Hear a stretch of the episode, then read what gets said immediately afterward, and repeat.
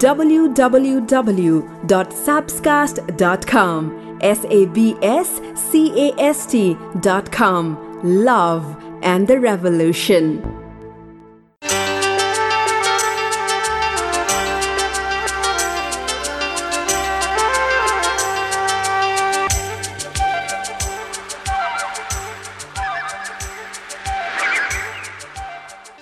मनभित्र पस्ने बाटो त हुन्छ तर मनबाट बाहिरिने वा फर्किने बाटो हुँदै हुँदैन।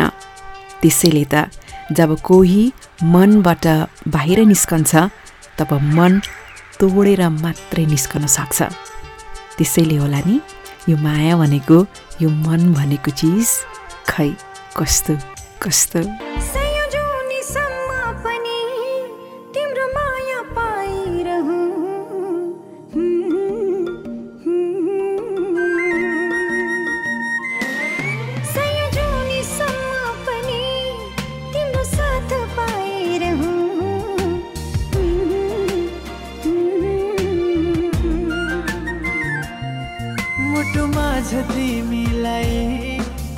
जाए रहूँ। ओ, ओ, ओ मेरो जीवन रहे समा तिम्रो साथ पाए रहूँ।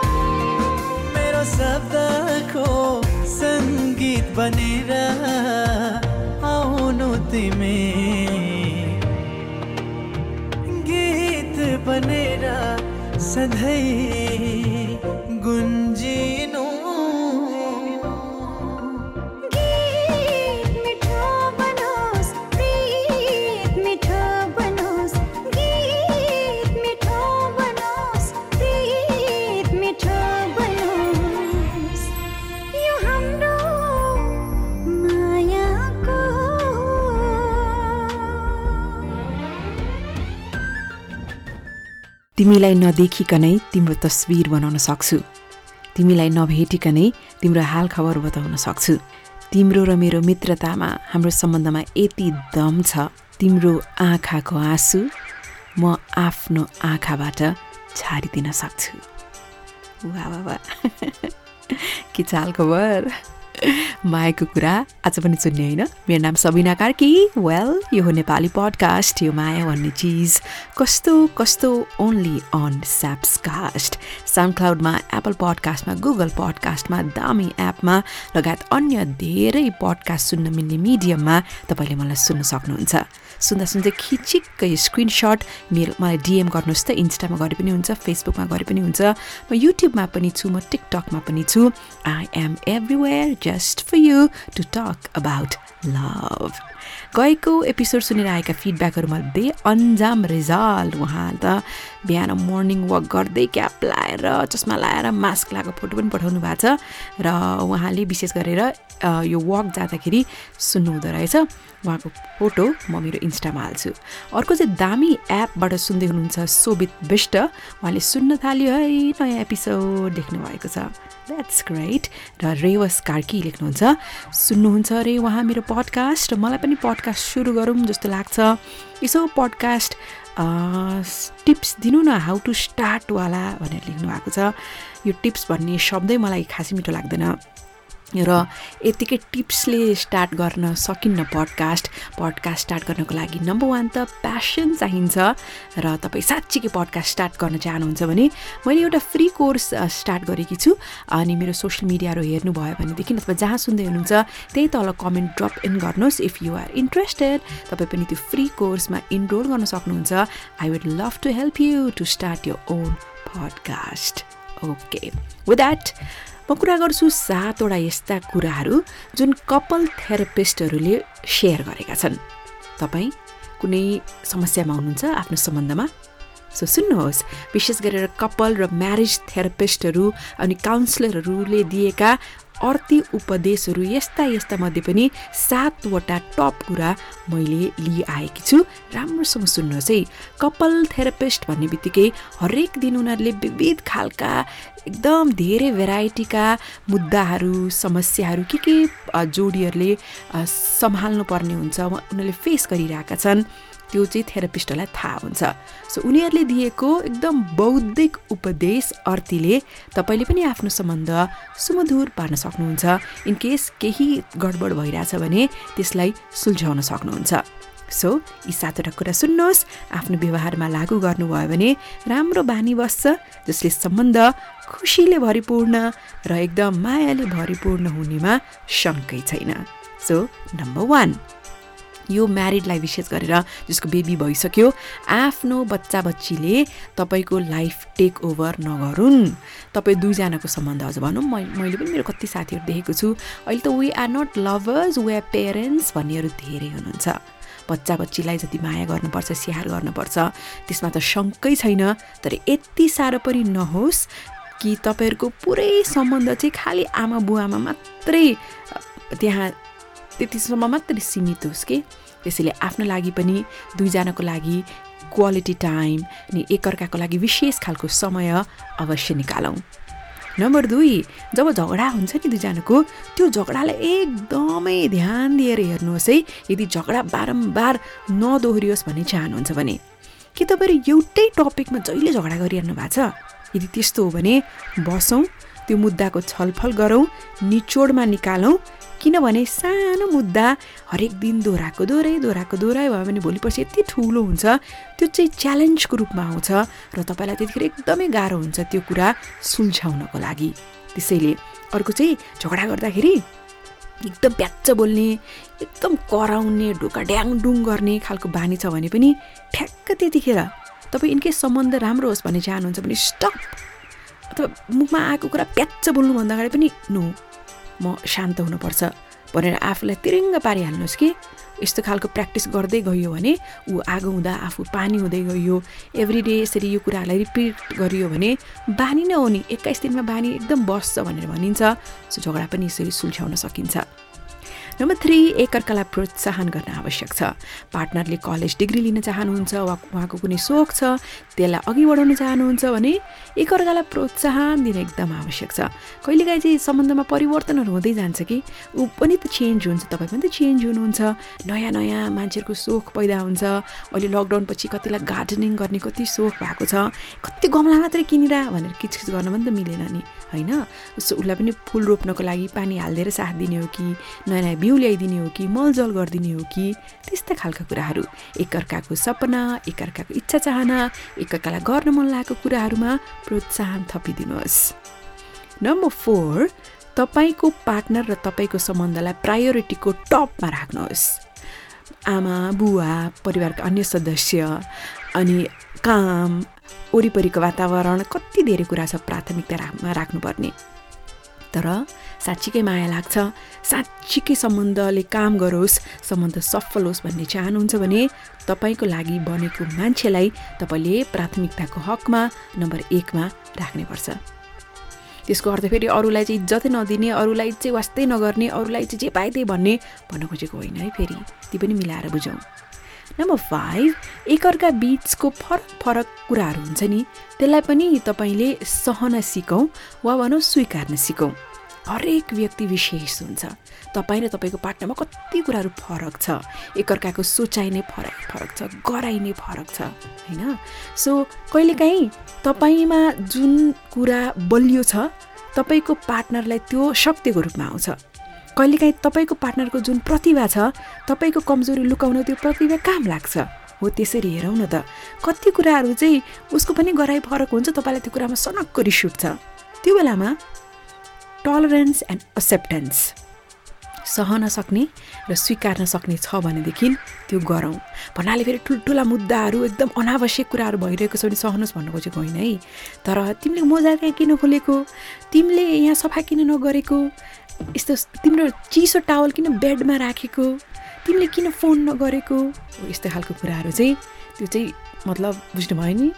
र सेकेन्ड लास्टमा सरप्राइज यो त जहिले पनि चाहिन्छ सम्बन्धमा। सो सानो सरप्राइज किन नहोस् उसको लागि स्पेसल नोट लेखिदिने कि? कहिलेकाहीँ त्यत्तिकै इमेलमा छिटिक्क परेको ग्रिटिङ कार्ड पठाउने हो कि? कहिलेकाहीँ त्यत्तिकै फोन गरेर दिउँसो फोन गरेर काममा बिजी हुँदाखेरि आई लभ यु भनेर मुसुक्क मुस्कुराइदिने हो कि? उसलाई मिठो लाग्ने चक्लेट ल्याइदिने हो कि? त्यस्तो कुराहरू बन्द नगर्नुहोस् है। लास्टमा एक अर्काको कुरा सुनिदिन पर्छ। म त यसमा एकदम विश्वास गर्छु। You have to listen to him or her communication is the key to a thriving relationship ए कति बोलिरा? नबोल न। ए वाक्क लाग्ने। अह नेभर नेभर उसले बोल्दाखेरि उसको कुरा ध्यान दिएर सुन्न आवश्यक छ। यदि एकदम बढी बोलेर बोरिङ वाक्क लाग्छ भने पनि उसलाई सम्हाल्ने पनि सही टोन हुन्छ र सही तरिका हुन्छ। कतिपय अवस्थामा चाहिँ पार्टनरहरूले एकअर्काको कुरै नसुनेको अनि असमझदारी बढेको मैले धेरै देखेछु सो बसौँ छलफल गरौँ एकअर्काको कुरा सुनौँ के भइरहेको छ के चलिरहेको छ त्यसमा चाहिँ एकअर्काको विषयमा अत्यन्तै अपडेटेड बनाऊ अर्को व्यक्तिले अनि त्यो विषयमा तिम्रो पार्टनरले के गरिरहेछ के गरिरहेछ भन्दा? हे मलाई केही भन्दै भन्दैन कि थाहै छैन उसको कुरा मलाई कसरी थाहा हुन्छ? अह नभन्नुहोस् है यस्तो एकदमै एक त अरूले देख्दाखेरि पनि तपाईँको सम्बन्धमाथि नै प्रति प्रश्न लाग्न सक्छ के हो? किन केही थाहा छैन भन्छ त। भनेर अरूलाई कुरा गर्ने मौका किन दिने? सो अरूको त अरूकै कुरा भयो तर तपाईँहरू दुईजनाको बिचमा पनि एक अर्का सिन्स तपाईँहरू पार्टनर्स हो नि त होइन? सो जुनै मुद्दा सायद त्यो ठुलो होस् वा सानो होस् के भइरहेछ भनेर अपडेट्स लिन आवश्यक छ। सो यति सात कुरा मैले भने होइन यो चाहिँ कपाल थेरापिस्टहरूले काउन्सिलरहरूले भने कुरा हो। यति सात कुरा कतिको गर्नुहुन्छ? सातवटा मध्ये सातवटा गर्नुहुन्छ? म त गर्छु बारे के? र अब के गर्छु थाहा छ?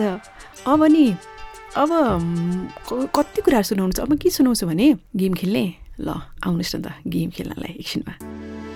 केही आधा केही अधुरा थिए खुसी मेरा।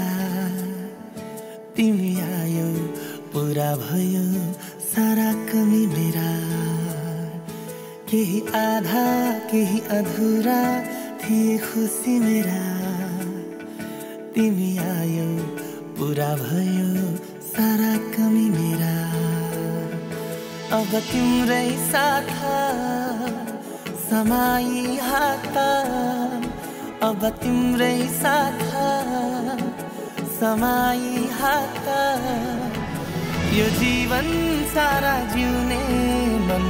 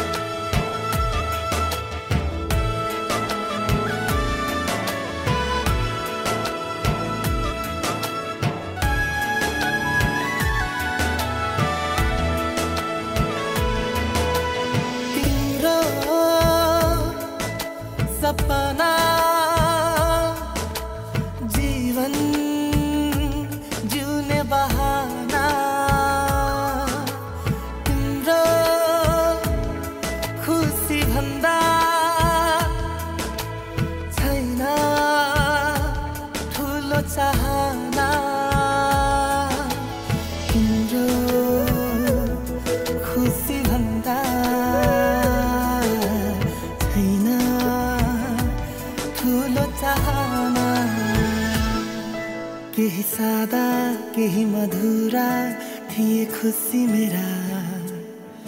तिमी आयो रङ्गियो हेर दुनियाँ मेरा। सात वर्ष अगाडिको कुरा हो। म एउटा सानो कम्पनीमा काम गर्थेँ पन्ध्रजना हामी सहकर्मीहरू थियौँ। मैले मेरा सहकर्मीहरूलाई एउटा इमेल पठाएँ आउँदो शुक्रबार हामीहरू हाइकिङ जाउँ भनेर। तीमध्ये जम्मा एकजना व्यक्ति आए। उनी चाहिँ आइटी डिपार्टमेन्टमा काम गर्थे। मैले कहिले गफ पनि राम्रोसँग गरेको थिइनँ। र आज हाम्रो सिक्स वेडिङ एनिभर्सरी हो। हामी हाइकिङ जाँदैछौँ। हाई हाई ट्विटरमा एउटा एकदम भाइरल भएको पोस्ट हो।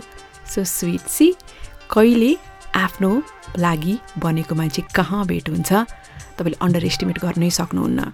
So be open for love be ready to love if you are single that is अब एउटा गेम खेलाउँछु चौधवटा क्वेसन सोध्छु यस नो लेख्नुहोस् लास्टमा रिजल्ट आउँछ। यो चाहिँ दुई परिस्थितिमा काम लाग्छ है। Number one if you single यो काम लाग्छ। If you are in a relationship तपाईँलाई काम लाग्छ। मनको भाव व्यक्त गर्न कसैलाई अप्ठ्यारो भइरहेछ। He or she loves you very much तर उसले आफ्नो भाव लुकाइरहेको छ। वा भनौँ उसले आफ्नो व्यवहारबाट त झल्काइरहेको छ तर शब्दले मात्रै व्यक्त नगरेको हो। Otherwise he or she loves you very much भनेर पुष्टि हुने म एउटा तपाईँलाई लभ गेम खेलाउँछु। तपाईँ आफ्नो कति मार्क्स आउँछ? त्यो अनुसार रिजल्ट थाहा पाउनुहोस् है? यदि तपाईँ सिङ्गल हुनुहुन्छ भने कोही मान्छे मन परिरहेछ उसको बोली व्यवहार सबै राम्रो छ। अनि त्यसपछि उसको हेराइ पनि बेग्लै छ उसको व्यवहारै बेग्लै छ तपाईँलाई पनि एकदम मनपर्छ तर तपाईँ कन्फ्युज हुनुहुन्छ उसले मलाई आजसम्म प्रपोज गरेको छैन। आई लभ यु भनेको छैन। खै मनपर्छ कि मन पर्दैन? उसले साँच्चीकै मलाई मन पराउँछ होला त? उसको फिलिङ्स साँच्ची छ त ममा? भनेर तपाईँ कन्फ्युज हुनुहुन्छ भने सुन्नुहोस्। र होइन इन रिलेसनसिप अलरेडी हो भने धेरै जसोले के कम्प्लेन गर्नुहुन्छ भने पहिला पहिला जस्तो नै छैन पहिला पहिला कति रोमान्टिक थियो पहिला पहिला कति आई लभ यु भन्थ्यो। आजकल त मलाई भन्दा पनि भन्दैन पुरा चेन्ज भएको छ। अहिले त मलाई माया गर्न छोड्या हो कि क्या हो? अहिले त केही वास्ता पनि गर्दैन भनेर कम्प्लेन गर्नेहरू पनि धेरै हुनुहुन्छ। सो त्यस्तो बेलामा पनि उसले तपाईँलाई शब्दमा मात्रै नभने हो। तर कति धेरै माया गर्छ बस आफ्नो भाव लुकाएको छ अथवा व्यवहारबाट पुष्टि गरेको छ भनेर थाहा पाउन तपाईँले जो इन रिलेसनसिपमा म्यारिड हुनुहुन्छ उहाँले पनि यो गेम खेल्न सक्नुहुन्छ है त? सो चौधवटा मध्ये वानको छेउमा यस अ नो लेख्नुहोस् टूको छेउमा यस अ नो लेख्नुहोस् त्यसै चौधवटा तपाईँको यस अ नो टोटल आउन पर्छ। So should I start okay number one उसले जो व्यक्ति हो जसले माया शब्दमा प्रकट गरेको छैन। उसले आफ्नो एक्सनबाट पुष्टि गर्छ। गिफ्ट दिन्छ कहिलेकाहीँ फुलहरू दिन्छ कहिलेकाहीँ सरप्राइज डिनर हुन्छ मसाजेस हुन्छ ब्रेकफास्ट एन्ड बेड हुन्छ अनि उसको मिठो स्पर्श कि? त्यो स्पर्श त्यो एउटा इन्ट्युसन भनेको बुझ्नुहुन्छ नि कसैले आफूलाई स्पर्श गर्दाखेरि ठ्याक्कै थाहा हुन्छ उसको नियत। सो प्रेमपूर्वक जुन विशेष स्पर्श हुन्छ त्यो स्पर्श तपाईँले कतिको महसुस गर्नुभएको छ? यस अ नो अझ विशेष गरेर जो मान्छेले एकदमै धेरै माया गर्छ नि उसले के भन्छ थाहा छ? आई लभ यु भनेर मैले पुष्टि गर्नै पर्दैन मेरो भाव म आफ्नो एक्सनबाट उसलाई देखाउँछु भनेर धेरैले भन्छन् रे जो अझ धेरै माया गर्छन्। सो तपाईँको केसमा उसले एक्सनबाट पुष्टि गर्छ। Yes or no number two उसले तपाईँलाई प्रायोरिटीमा राख्छ र ऊ एकदम भर पर्दो छ। मतलब कुनै महत्त्वपूर्ण कुरामा तपाईँले साथ माग्नु भएको छ भने जहिले पनि साथ दिइरहेको हुन्छ। उसले कुनै बाहानाबाजी गर्दैन। जहिले पनि समयमा उपलब्ध हुन्छ। तपाईँलाई वाचा गरेको छ भने त्यो वाचा पुरा गर्छ।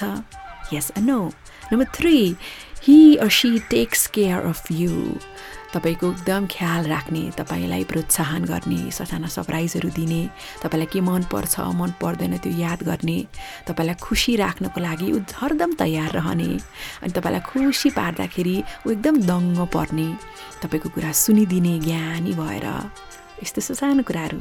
यस अ नम्बर फोर उसले अरूलाई तपाईँसँग परिचय गराउँदाखेरि कोही भेट भए हुन्छ तपाईँको परिचय दिनु पर्दाखेरि कस्तो मिठो परिचय दिन्छ अब विशेष गरेर अलरेडी नै रिलेसनसिप हो भने त गर्लफ्रेन्ड बोयफ्रेन्ड हस्बेन्ड वाइफ भनेर चिटिक्क परेको दिइहाल्छ परिचय। होइन अब प्रपोज गरेको छैन भने चाहिँ एकदम गाला पनि रातो रातो पारेर अथवा कुनै के भनेर तपाईँले बुझ्नुहुन्छ नि मैले भन्न खोज्या त्यसरी परिचय दिन्छ yes or no number five उसले तपाईँसँग समय बिताउने असाध्यै मनपर्छ। एकदम हरेक कुरामा कसरी हुन्छ साथ हुने कि? त्यो बाहना खोज्ने ताकि अझ ज्यादा समय बिताउन सकियोस् भनेर। यस नो नम्बर सिक्स कुनै पनि विषयमा अझ भनौँ विशेष गरी महत्त्वपूर्ण विषयमा तपाईँको विचार माग्छ र त्यो विचारलाई उसले राम्रोसँग सोध्छ पनि। तपाईँको विचार उसको लागि महत्त्वपूर्ण हुन्छ। यस नो नम्बर सेभेन ऊ बेला बेलामा ज्यालस पनि हुन्छ। यो विशेष गरेर यो मनको भाव लुकाउने मान्छेहरू ठ्याक्कै तपाईँले थाहा पाउनुहुन्छ क्या? तपाईँ कोहीसँग अलिक बढी निकट भएको अलिक बढी नै अर्कै स्पेसली अपोजिट सेक्ससँग होइन? अलि बढी हँसी मजाक छ भने ऊ यस्ता सन्किएर एकदम जेलस भएर यस नो नम्बर एट ऊ चाहिँ यो सुन्नुहोस् है राम्रोसँग। उसले चाहिँ आएका बाधा व्यवधानहरू तपाईँसँग पार गर्छ। र तपाईँलाई बिचमा छोडेर जाँदैन मतलब अझ विशेष गरी सुरु सुरुमा हो भने तपाईँको कस्तो मुड स्विङ हुन्छ तपाईँ क्या कराइदिनुहुन्छ होला? अनि जो चाहिँ फेक रिलेसनसिपको लागि आएका हुन्छन् तपाईँको मुड स्विङ तपाईँको अवस्था देखेर चटक्कै छोडेर त्यस्तै छे भनेर गफ गर्दै हिँड्छन् होइन? तर ऊ सिरियस छ भने तपाईँको मुड स्विङमा पनि उसले सपोर्ट गर्छ साथ दिन्छ तपाईँलाई बुझ्ने प्रयास गर्छ। ऊ तपाईँबाट भाग्दैन ओभरअल जस्तो एउटा कुनै बाधा व्यवधान आयो तपाईँले मिलेर त्यसलाई पार गर्नुभयो भने अर्को त्यस्तो केही आउँदाखेरि पनि ऊ तयार हुन्छ हामी मिलेर फाइट गर्ने हो भनेर। यस नो नम्बर नाइन उसले तपाईँलाई जुन तरिकाले हेर्छ त्यो हेराइ नै बेग्लै हुन्छ। I love people who are in love especially when they look at you त्यो आँखाको भाका गजबै हुन्छ त। नम्बर टेन उसले बा एकदम तपाईँको बारेमा सोचिरहेको हुन्छ अनि उसले देखाउँछ भने कि म तिम्रो बारे सोचिरहेको छु भनेर उसले एकदम फुल टाइम मेसेजेस पठाउँछ कल गर्छ। तपाईँले कल गर्दाखेरि पनि उठाउँछ। मेसेजहरू तुरुन्तै एकदम रिप्लाई गरिहाल्छ। जति व्यस्त भए तापनि तपाईँको लागि समय निकाल्छ अथवा समय दिन सक्यो भने यस्तो भयो परिस्थिति भनेर तपाईँलाई स्पष्टीकरण दिन्छ। यस नौ र इलेभेनमा तपाईँको हरेक क्षेत्रमा उसले तपाईँलाई सहयोग गर्छ। मानौ विशेष गरी घरमा हो भने फोहोर फाल्नदेखि भाँडा माझ्नदेखि कुकिङदेखि लिएर सपिङदेखि लिएर सबै कुराहरू। र बाँकी सिङ्गलको हकमा तपाईँले कहीँ आफ्नो लागि मलाई पावर पोइन्ट प्रेजेन्टेसन बनाइदेऊ मलाई इमेलमा हेल्प गर अथवा मलाई कहीँ लगिदेऊ अथवा कहीँ मेरो साथ गइदेऊ अथवा मलाई यस्तो प्रब्लम भइरहेछ भन्दाखेरि पनि त्यो व्यक्ति रेडी हुन्छ। यस नो नम्बर टुवेल्भ आगामी भविष्यको लागि कुरा गर्दा आगामी दिनका योजनाहरू उसले वी भनेर पनि भन्न थाल्छ। हामी मिलेर यस्तो गरौँला भन्ने मेसेज भ्रष्ट मेसेज सेकेन्ड लास्टमा अलिकता रुखो बोल्ने क्या जस्तै हामी हामी आफ्नो मान्छेहरूसँग अलिक अर्कै हुन्छौँ नि त। जोसँग हामीले एकदम सम्बन्ध एकदम एकदम फर्मल औपचारिक राख्दाखेरि त्यही अनुसार आफूलाई प्र प्रस्तुत गर्छौँ। तर आफ्नो मान्छेहरूसँग रिसाउँछौँ पनि झर्कन्छौँ पनि। सो ऊ पनि के गर्छ भने तपाईँलाई उसले सजेसन दिनु परेको छ अथवा जुन एउटा अनेस्ट रिभ्यू हुन्छ नि अनेस्ट रिभ्यूमा पनि भनिदिने कि ब्लन्ट रूपमा अथवा तपाईँले के तलमाथि गलत गर्नुभएको छ भने पनि मूर्ख गर्नुभएको छ भने झर्किने अथवा गाली गरिदिने होइन त्यस्तो उबाट हुन्छ। यस नो र लास्टमा उसले तपाईँलाई एकदम इम्प्रेस पार्न चाहिँ प्रयास गरेर हुन्छ ए मसँग यस्तो क्वालिटी छ मेरो स्ट्रेन्थ यस्तो हो आदि इत्यादि भनेर इम्प्रेस पार्न चाहिँ नछोड्ने। सो यस अ नो चौधवटामा कति मिल्यो कति मिलेन। गर्नुहोस् त। तपाईँ गर्नुहोस् है कतिवटा यस आयो कतिवटा नो आयो। म भन्न चाहन्छु यतिखेर सुन्दा सुन्दै स्क्रिनसट मलाई पठाउन चाहनुहुन्छ भने Sabina Karki S A B I N A Sabina K A R K I Karki गर्नुभयो भने फेसबुकमा ट्विटरमा इन्स्टाग्राममा युट्युबमा टिकटकमा जहीँ चाहिँ हाम्रो भेट हुनसक्छ पठाउनुहोस् र के मन परिरहेको छैन के मन परिरहेको छ त यो पडकास्ट सुन्दा के हुन्छ? तारिफ भन्दा पनि म चाहिँ अझै फिडब्याकै खोजिरहेकी छु तपाईँहरूबाट। तपाईँको लाइफमा केही परिवर्तन आयो भनेदेखि पनि तपाईँले लेख्न सक्नुहुन्छ। र अब result in case ten plus yes आएको भने बेङ्गो त्यो व्यक्तिले तपाईँलाई असाध्यै माया गर्छ। भलै उसले शब्दमा आई लभ यु भन्नुहोस्। वा नभन्नुहोस् वा प्रपोज गरेको स्थिति होस् वा नहोस् सो कता हो त्यो व्यक्ति फोन गरेर hello my dear how are you I am thinking about you भन्ने कि? अब यसपछि म यस्तो स्विट कुरा सुनाउँछु। You should not miss that दामी छ। आउनुहोस् ल। चौतारीमा चिसो हावा चल्यो सरारा देखेसी मनै हरारा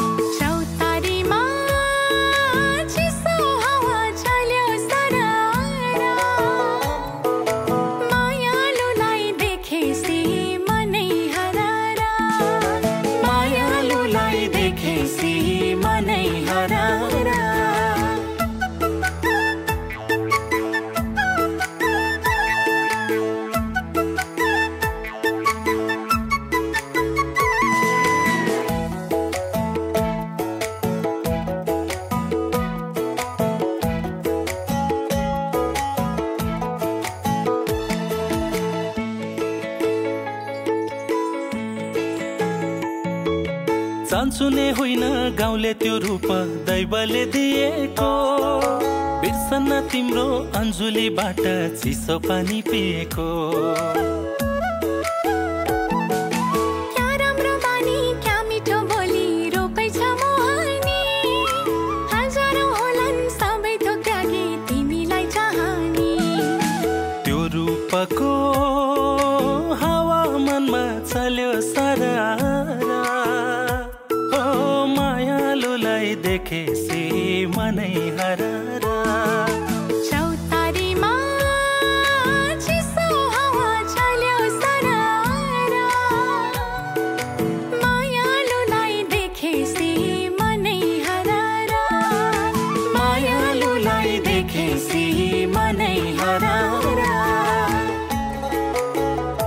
कसैबाट आफूलाई अत्यधिक प्रेम मिल्छ भने तपाईँलाई शक्ति मिल्छ।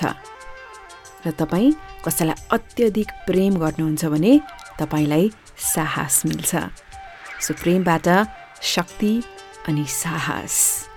कति स्विट कुरा छ र यो सत्य कुरा पनि हो। मेरो नाम सबिना कार्की हो यो चाहिँ नेपाली पडकास्ट। यो माया भन्ने चिज कस्तो कस्तो हो? अब सुनाउन लागेको कुरा राम्रोसँग सुन्नुहोस् है त यो पनि असाध्यै स्विट कुरा छ। दुईजनाको फाइट भएछ। यो अघिल्लो रातको कुरा हो। बिहान उनीहरू उठ्न त उठे तैपनि दुईजना पुरै ग्रम्पी दुईजना एकदम रिसाइरहेका थिए। खासमा अघिल्लो रात उनीहरू साथीकोमा पार्टी गएका थिए। केटीले भनिन् वाइफले तिमी एकदमै धेरै पिराछौ के गरा यस्तो? अनि केटाले यस्तो आँखा झिङ्गाउँदै भन्यो जम्मा दुई त हो नि दुई। केटी रिसाउ रिसाउँछिन् दुई वाट दुई बोतल दुई ट्याङ्कर के हो यस्तो? भन्दाखेरि केटा चुपचाप लाग्छ। अनि उनीहरू दुईजना घर फर्कन्छन्। बाटोमा अरू बेला त जहिले पनि पार्टी सकेपछि गफ गाफ गरेर हाँसेर को कस्तो भयो? भनेर एकदम सल्लाह गर्नेहरू नबोलिकन चिक्क नबोलिकन घर फर्कन्छन्। उनीहरू बिहा भएको केही समय भइसकेको थियो तर पहिलोपल्ट एउटै बेडमा अपोजिट साइडमा सुतिरहेका हुन्छन्। एउटा पूर्व फर्किया छ एउटा पश्चिम फर्किया छ ब्ल्याङ्केट पनि छुट्टा छुट्टै छ यसपाल त। अनि श्रीमान यसो झ्यालबाट बाहिर उसले देख्छ मान्छेहरू हल्ला गरिरहेको हुन्छन्। दुईजना केटाहरू हिँडिरहेको हुन्छन् र फ्रिडम भनेर चिच्याइरहेको हुन्छन् अनि त्यो श्रीमानले पनि सम्झन्छ हो फ्रिडम।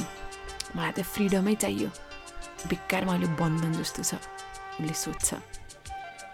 श्रीमती बिहान भइसक्यो। उनी किचनतिर लाग्छिन्। राम्रोसँग निधाएकी पनि थिएनन्। पटक्कै यता फर्किन् उता फर्किन्।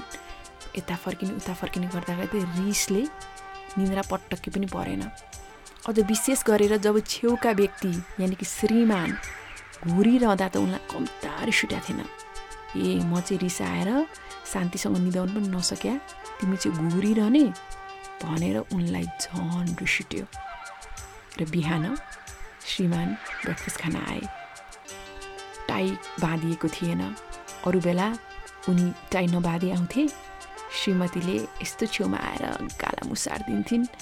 अनि टाई पनि बनाइदिन्थिन् तर त्यो दिन उनले देखेको नदेखे गरे रिसाएको थिइन् नि त।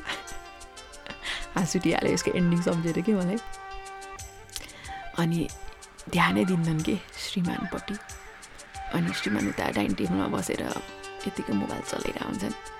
अनि यता श्रीमतीले अन्डा पकाउन थाल्छिन् फ्राइङ प्यान निकाल्छिन् र अन्डा टकटक गरेर दुईवटा अन्डा उनले फुटाउँछिन् केही समय उनलाई यस्तो लाग्छ केही पल यो अन्डा डढाइदिउँ कि क्या? हो अन्डा डढाएर उसको प्लेटमा राख्दाखेरि ऊ कस्तो रिसाउँछ? उसको रियाक्सन हेरौँ न। हिजो मलाई कम्ता उठाएको छ। दुईवटा अन्डा अन्डा त्यस्तै गरी दिन्छु भनेर उसले सोध्छिन् अनि बिस्तारै त्यो अन्डा त्यो तातेको प्यानमा हाल्छिन्।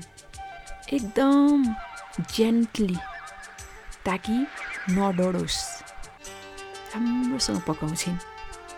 र जब उनले त्यो पाकिसकेपछि श्रीमानको लागि टेबलमा प्लेटमा राखिदिन्छन् श्रीमानले यसो हेर्छ त्यो अन्डा पर्फेक्ट श्रीमानलाई त्यस्तै सेपमा त्यस्तै तरिकाको अन्डा मनपर्ने। हेर्ने बित्तिकै मुसुक्क मुस्काउँछन्। क्या मैले खोजेको जस्तै गरी पकाइछन्। श्रीमतीले त भनेर उनले काँटा निकाल्छन् र त्यो एगमा यस्तो चोपेर पिस बनाउँछन् र एक चम्चा खाइसकेपछि मुखमा हालिसकेपछि भन्छन् लभली थ्याङ्क्स उताबाट सुनिरहेकी हुन्छन् श्रीमती। उनी पनि यस्तो निहुरेरै मुस्कुराउँछिन्। काला रातो रातो हुन्छन्। अनि उनी श्रीमान छेउ आएपछि त्यत्तिकै मायाले श्रीमानलाई अँगालो हाल्छिन्। त्यसपछि आफै सोध्छिन् हाम्रो झगडा भएन हिजो के भयो झगडाको? श्रीमानले भन्छन् ए हामी फेरि साथी भयौँ उसो भए श्रीमानले भन्छन् खै साथी हो कि होइन तर हाम्रो कुरा मिलिसक्यो। अनि श्रीमतीले सोध्छिन् कसरी मिल्यो कुरा? अनि श्रीमानको उत्तर आउँछ it was all in the eggs you did not burn त्यो अन्डा जुन तिमीले डढाइनौ हो। त्यसले नै फेरि मुस्कान ल्यायो र माया अझ बढायो। हाउ स्विट यो मैले बब्स ब्यान्टर डट कमबाट साभार गरेकी हुँ। सो रिस आफ्नो ठाउँमा छ तर अन्डा आफ्नो ठाउँमा छ। स्विट है? र अब के सुन्नुहुन्छ त?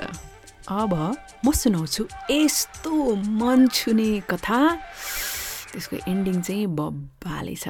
नबोली नबोली तिमीसँग नबोली दिन ढल्दैन है मेरो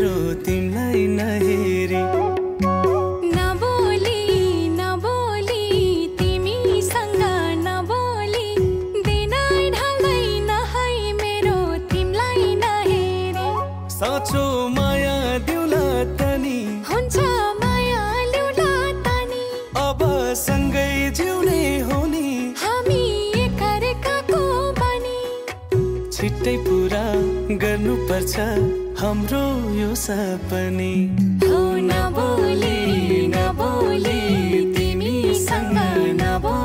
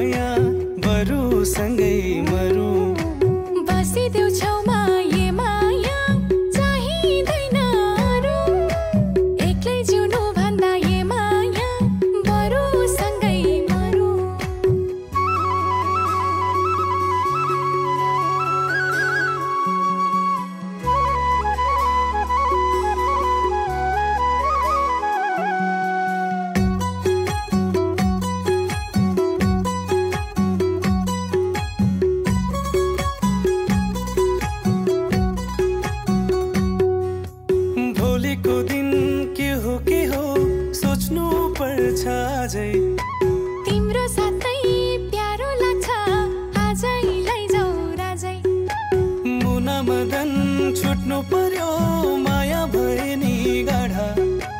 नुन पानीमै चित्त बुझाउँछु हुँदिन एकैपल्ट टाढा नबोली नबोली तिमीसँग नबोली दिनै ढल्दैन है मेरो तिमीलाई नहेरी सम्बन्ध कहिले पनि टुट्न सक्दैन जसमा मायाको साथसाथमा समझदारी पनि हुन्छ। यो सरल एक वाक्य हो तर यसमा सम्बन्धको प्राण लुकेको हुन्छ बुझ्ने हो भने। समझदारी is a must understanding is a must माया मात्रै भएर पुग्दैन नि। समझदारी हुन उत्तिकै आवश्यक छ। कतिको समझदार हुनुहुन्छ तपाईँ? तपाईँ त समझदार बन्नुहोस् भनेर त म यसरी मायाको पडकास्ट गरिरहेको छु। बोल्न थाले पनि दुई दशक बढी हुन आँटिसक्यो। आजकल युट्युबहरूमा पनि मैले हालिरहेको छु भिडियो। अडियो हाल्छु होइन भिडियो बनाएर सबिना कार्की भनेर युट्युबमा पनि हेर्न सक्नुहुन्छ। सो त्यहाँ नयाँ श्रोताहरू हुनुहुन्छ। कति पुरानो श्रोतासँग अब त भन्नुहोस् न डिजिटल प्लेटफर्महरू के के आइसक्यो होइन। सो त्यहाँबाट पनि तपाईँले यो पडकास्टको सब फुल त राखेको छैन तर केही बाइटहरू चाहिँ मैले राख्ने गरेको छु। So do check it out. अब एउटा कथा सुनाउन चाहन्छु एकदम मन छुने कथा। मलाई लाग्छ मैले पहिला पनि सुनाइसकेको हो कि इनकेस तपाईँले पहिले सुनिसक्नु भएको भने डु लेट मी नो होइन? तर कतिले सुन्नुभएको छैन भने यसको पनि एन्डिङ कस्तो चस्क हुनेछ भने नि। म राम्रोसँग सुनाउँछु तपाईँ मजाले एकदम सुदिङ मुडमा यो कहानी सुन्नुहोस्। केटा र केटी बोयफ्रेन्ड र गर्लफ्रेन्ड केटीले आफ्नो बोयफ्रेन्डलाई सोधिन् यदि मेरो अर्कै व्यक्तिसँग विवाह भयो भने तिमीले के गर्छौ? केटाले जवाफ दियो तिमीलाई बिर्सन्छु। छोटो मिठो जवाफ दियो उसले। केटीलाई पुरा रिस उठ्यो अर्कोतर्फ मुख पारिन् र भनिन् कस्तो है?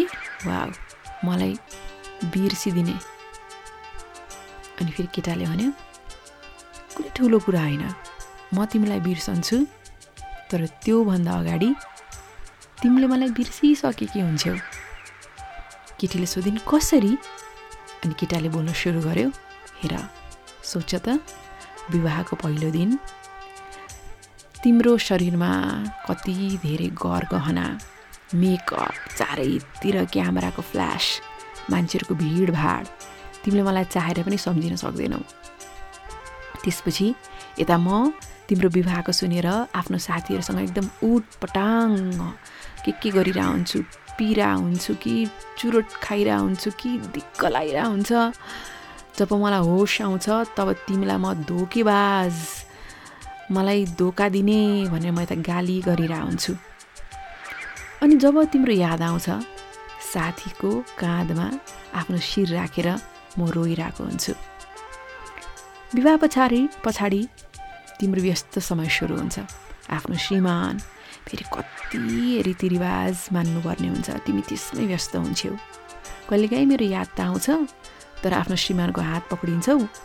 अनि श्रीमासँग बस्छौ उसको बाइक पछाडि उसँग गाडीको छेउमा अनि समय बितिहाल्छ। यता म आवार जसरी यता उता घुम्छु। जिन्दगीमा केही उद्देश्य नभएको जस्तो साथीले मलाई सम्झाउँछन् के के भनेर तर म भन्छु माया कहिले पनि नगर्नु। मायामा केही पाउँदैन। जिन्दगी खत्तम हुन्छ। मायाको चक्करमा नपर्नु भनेर म यसरी अर्थ दिन थाल्छु। केही समयपछि तिमी आफ्नो श्रीमानको साथमा हनिमुनमा जान्छौ नयाँ घर नयाँ सपिङ नयाँ जिम्मेवारीहरू नयाँ जिम्मेवारीहरू। तिमी निकै नै खुसी हुन्छौ अचानक मेरो सम्झना आयो भने पनि तिमी सोध्छौ खै कस्तो हालतमा होला? जस्तो भए पनि खुसी होस् भनेर तिमीले प्रार्थना गर्छौ र फेरि आफ्नै परिवारमा व्यस्त हुन्छौ यता मेरो आमा बुवा भाइ दिदी बहिनीले अनि साथीहरूले मलाई गाली गर्दा गर्दा म लगभग सुध्रिसकेको हुन्छु। अनि मैले सोचेको हुन्छु अब म काम पनि गर्छु भनेर। राम्रो काम गरेर राम्रो केटीसँग बिहा गरेर मैले उसलाई देखाउनु पनि त छु नि भनेर मैले मन मनै सोचेको हुन्छु। होइन मैले पुरानो गर्लफ्रेन्ड त बिर्सिसकेँ भनेर अरूलाई भन्छु तर आधी रातमा पनि तिम्रो मेसेज निकाल्छु पढ्छु तिम्रो याद आउँछ। तिमीलाई मैले किन पाउन सकिनँ? भनेर मनमा मनै सोध्छु। मनको पीडा कम होस् भनेर प्रयत्न गर्छु। दिमाग अरूतिरै डोराउन खोज्छु। प्रेमिका अथवा नयाँ धुलै पनि रहेनौ। अब आमा बनिसकेकी छेउ। पुरानो प्रेमीको याद आउँदै आउँदैन। श्रीमानको माया पनि खासै वास्ता लाग्दैन। अब बच्चाको लागि सोध्छौ आफ्नै बच्चामा तिमी व्यस्त रहन्छौ मतलब तबसम्म तिम्रो जिन्दगीबाट म स्थायी रूपमा डिलिट भइसकेको हुन्छु। यता मैले पनि काम पाएँ राम्रो अफिसमा बिहाको कुरा भयो एउटा केटी मन पनि पर्यो अब मेरो व्यस्त समय सुरु भयो। तिमीलाई लगभग भुलिसकेको हुन्छु तर कुनै जोडी देख्दाखेरि तिम्रो याद आइहाल्छ तर पहिला जस्तो मन दुख्दैन। अब यतिसम्म उनले बोलिरहँदाखेरि केटीको आँखाभरि आँसु केटाले पनि आँखामा टिल्पिल टिल्पिल आँस आँसु गरिरहेको छ। दुवैजना चुपचाप। अनि फेरि केटीले सोध्छिन् त्यसो भए के? सबै यहीँ सकिदिने त हामीले सकियो हाम्रो सम्बन्ध। होइन सकिएको होइन। जब तिमी केही कुरामा रिसाउँछौ तिम्रो चित्त दुख्छ। श्रीमानले केही भनिदिन्छन् कुरा बुझ्दैनन्। तिमी रिसाएकी हुन्छौ मन दुखाएर बसेकी हुन्छौ तर उता श्रीमान आरामले बसिरहेका हुन्छन् वा निदाइरहेका हुन्छन्। त्यो रात तिम्रो आँखामा निन्द्रा हुँदैन।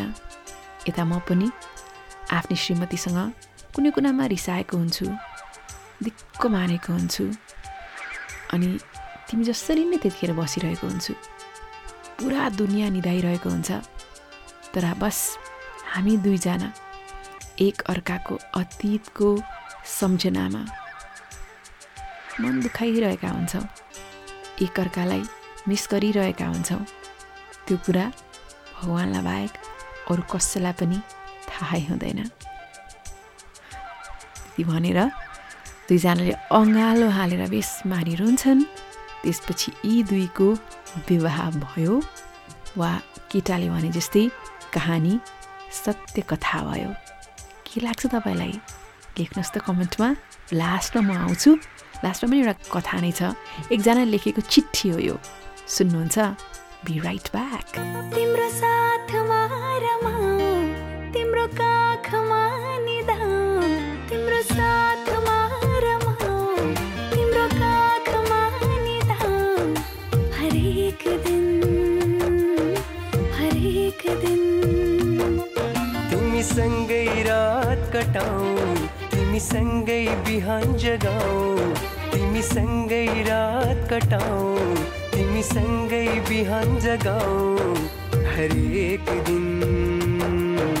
हरेक दिन।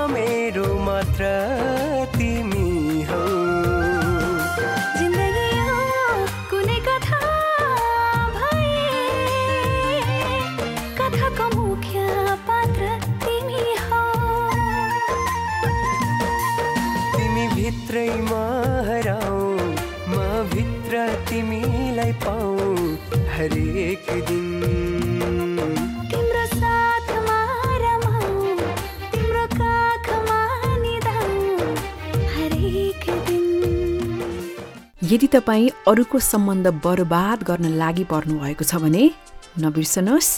एक दिन तपाईँको सबैभन्दा सुन्दर सम्बन्ध त्यसै गरी बर्बाद हुनेछ जसरी तपाईँले अरूको बिगार्न लागि पर्नुभएको छ। हो त्यही हो कर्म। यस त्यति याद गरौँ। जे दियो जिन्दगीले फिर्ता त्यही पठाउँछ। म त यो कुरामा विश्वास गर्छु। वेल पडकास्ट मायाको पडकास्ट नेपाली पडकास्ट हेर्दा हेर्दै कति धेरै पडकास्टहरू आएका है? That is such a great news तपाईँ पनि पडकास्ट गर्न चाहनुहुन्छ कुनै विषयमा भोकल हुन चाहनुहुन्छ आफ्नो रुचिको विषयमा पडकास्टिङ गर्न चाहनुहुन्छ भने लेख्नुहोस् मलाई। म एउटा फ्री कोर्स गरिरहेकी छु। अनि तपाईँ पनि त्यसमा इनरोल हुन सक्नुहुन्छ। एउटा लिङ्क मेरो सोसियल मिडियामा तपाईँले पाउनुहुन्छ। त्यो तपाईँले फिल गरेर पठाउनुहोस्। अनि मैले जानेको कुरा म तपाईँलाई मार्नेछु। तपाईँको पडकास्ट निकाल्न तपाईँलाई हेल्प गर्नेछु। लास्टमा एकजना श्रीमतीले आफ्नो श्रीमानलाई एउटा चिठी लेखिन्। पतिदेव कहिले त यो स्मार्टफोनलाई छोडिदिनुहोस् न भनेर अति ज्यादा मोबाइलमा व्यस्त हुने श्रीमानलाई उनले लेखेको चिठी हो। डियर हस्बेन्ड जब म तपाईँको घरमा प्रवेश गरेकी थिएँ मैले पुरा कोसिस गरेकी थिएँ यो घरमा सबैलाई खुसी दिन सकौँ। दुई वर्ष अगाडि विवाह पछिको कुरा जब घरमा आएकी थिएँ आजसम्म त्यो समय भुल्न सक्दिनँ। म यति खुसी थिएँ जिन्दगीमा जति खुसी तपाईँले दिनुभएको थियो मैले त सम्हाल्नै सकेकी थिइनँ तर आज तपाईँसँग एउटा गुनासो छ। म जब पनि बिहान छिट्टो उठ्छु तपाईँको लागि खानेकुरा बनाउनको लागि हतार हतार सब काम फटाफट गर्छु। ताकि तपाईँसँग केही समय मिलोस् बिताउनको लागि भनेर। तर यो स्मार्टफोन त लाग्छ मेरो शत्रु नै भनेको छ। हरेक दिन तपाईँ बिहान पाँच मिनटमा आउँछु भनेर बाथरुम छिर्नुहुन्छ।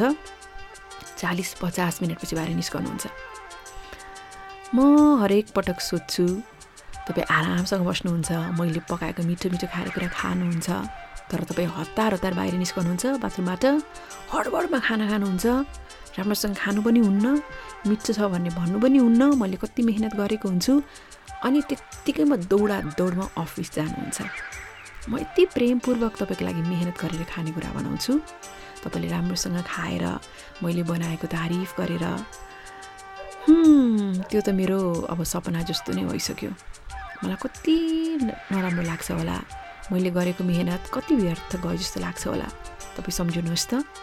लगभग छ सात महिना भइसक्यो मैले तपाईँलाई यस्तै देखिरहेको छु। के तपाईँलाई अब मैले बनाएको पनि राम्रो लाग्दैन? किन केमा तपाईँ त्यस्तो व्यस्त हुनुभएको भन्नु त? मोबाइलमा के छ त्यस्तो? कहिलेकाहीँ त एकदमै रिस उठ्छ। अनि तपाईँलाई के प्याच्च बोलिदिएको जस्तो लाग्छ? फेरि तपाईँलाई पनि नराम्रो लाग्ला। घरमा आमालाई पनि नराम्रो लाग्ला। यही सोचेर म आफ्नो फिलिङ्स मनको मनमै दबाउँछु। त्यसैले मैले यो चिठी लेखेको मेरो मनको कुरा तपाईँलाई व्यक्त गरौँ भनेर हो। विवाहमा तपाईँले वचन दिनुभएको थियो। म सधैँ साथ रहन्छु भनेर। अनि यो स्मार्टफोनमा मभन्दा बढी साथ छ त। तपाईँको समक्ष यति स्मार्ट श्रीमती छिन् तर तपाईँलाई स्मार्टफोनै चाहियो। जसरी तपाईँ आफ्नो हातमा सारा दिन स्मार्टफोनलाई थामेर राख्नुहुन्छ त्यसै गरी मेरो हात पनि तपाईँले केही पल त थामेर राख्नुहोस्। तपाईँको नजरबाट एक पल पनि त्यो स्मार्टफोन हट्दै हट्दैन। जब कि तपाईँको आँखा सामु मेरो मुहार हुनुपर्ने हो नि। अब त मलाई स्मार्टफोनसँग त ईर्ष्या लाग्न थालिसक्यो। तपाईँ आफ्नो स्मार्टफोनमा डेटा प्याक रिचार्ज गर्न कहिले पनि बिर्सनुहुन्न। तर मसँग समय बिताउन मेरा कुराहरू सुन्न मलाई घुमाउन लग्न त्यो त लगभग अब त बिर्सिनै लागिसक्नु भयो त्यसैले प्लिज पतिदेवजी मेरो ख्याल गर्नुहोस् न अलिकता भए पनि। मेरो खुसीको बारेमा पनि सोच्नुहोस् न। राति निदाउनुभन्दा अगाडि फेसबुक हेर्नै पर्ने हुन्छ। टिकटकमा भिडियो हेर्नै पर्ने हुन्छ। त्यो गर्न कहिले पनि बिर्सनुहुन्न। तर तपाईँ बिर्सनुहुन्छ। कि तपाईँकी श्रीमती पनि। तपाईँको प्रतीक्षा गरिरहेकी छिन्। कतिखेर तपाईँ फ्री हुनुहुन्छ अनि कतिखेर दुई चार कुरा गर्न सकिन्छ। मनका कुराहरू बाँड्न सकिन्छ भनेर। त्यसैले प्लिज मेरो कुरा बुझ्नुहोस् फोनलाई छेउ लगाइदिनुहोस् जब हामी केही पल साथ बिताउन लागेका हुन्छौँ। भनेर लेखेको चिठी धेरैले धेरैलाई दिनुपर्ने चिठी जस्तो छ। साँच्ची हो। हुन त हेर्नुहोस् यो नेटफ्लिक्समा तपाईँले यो सोसियल डिलेमा हेर्नु भएको छ कि छैन? संसारै यसरी इभल्भ हुँदैछ यो ह्युमन रेस नै। डिजिटल प्लेटफर्म स्मार्टफोन त अब अत्यन्तै महत्त्वपूर्ण पाटो नै हुन आँटिसक्यो। त्योबाट टाढा रहन पनि अब असम्भवै छ। तर अनुशासनमा रहेर त्यो चलाउन सिक्न पनि आवश्यक छ नत्र सम्बन्ध ध्वस्त। साँच्ची यो विषयमा पनि एउटा छुट्टै पडकास्ट भन्न सक्छ। र आज आई सुड गौ सो यो मोबाइलमा सुनिरह हो। स्क्रिनसट पठाउनुहोस् न त। तर मायालु कुरिरहेछ भने फोनलाई सटडाउन र मायालाई द्रुत गतिमा अघि बढाउँ तिमी बाहेक मेरो कोही छैन। हुनेवाला जनै कोही छैन।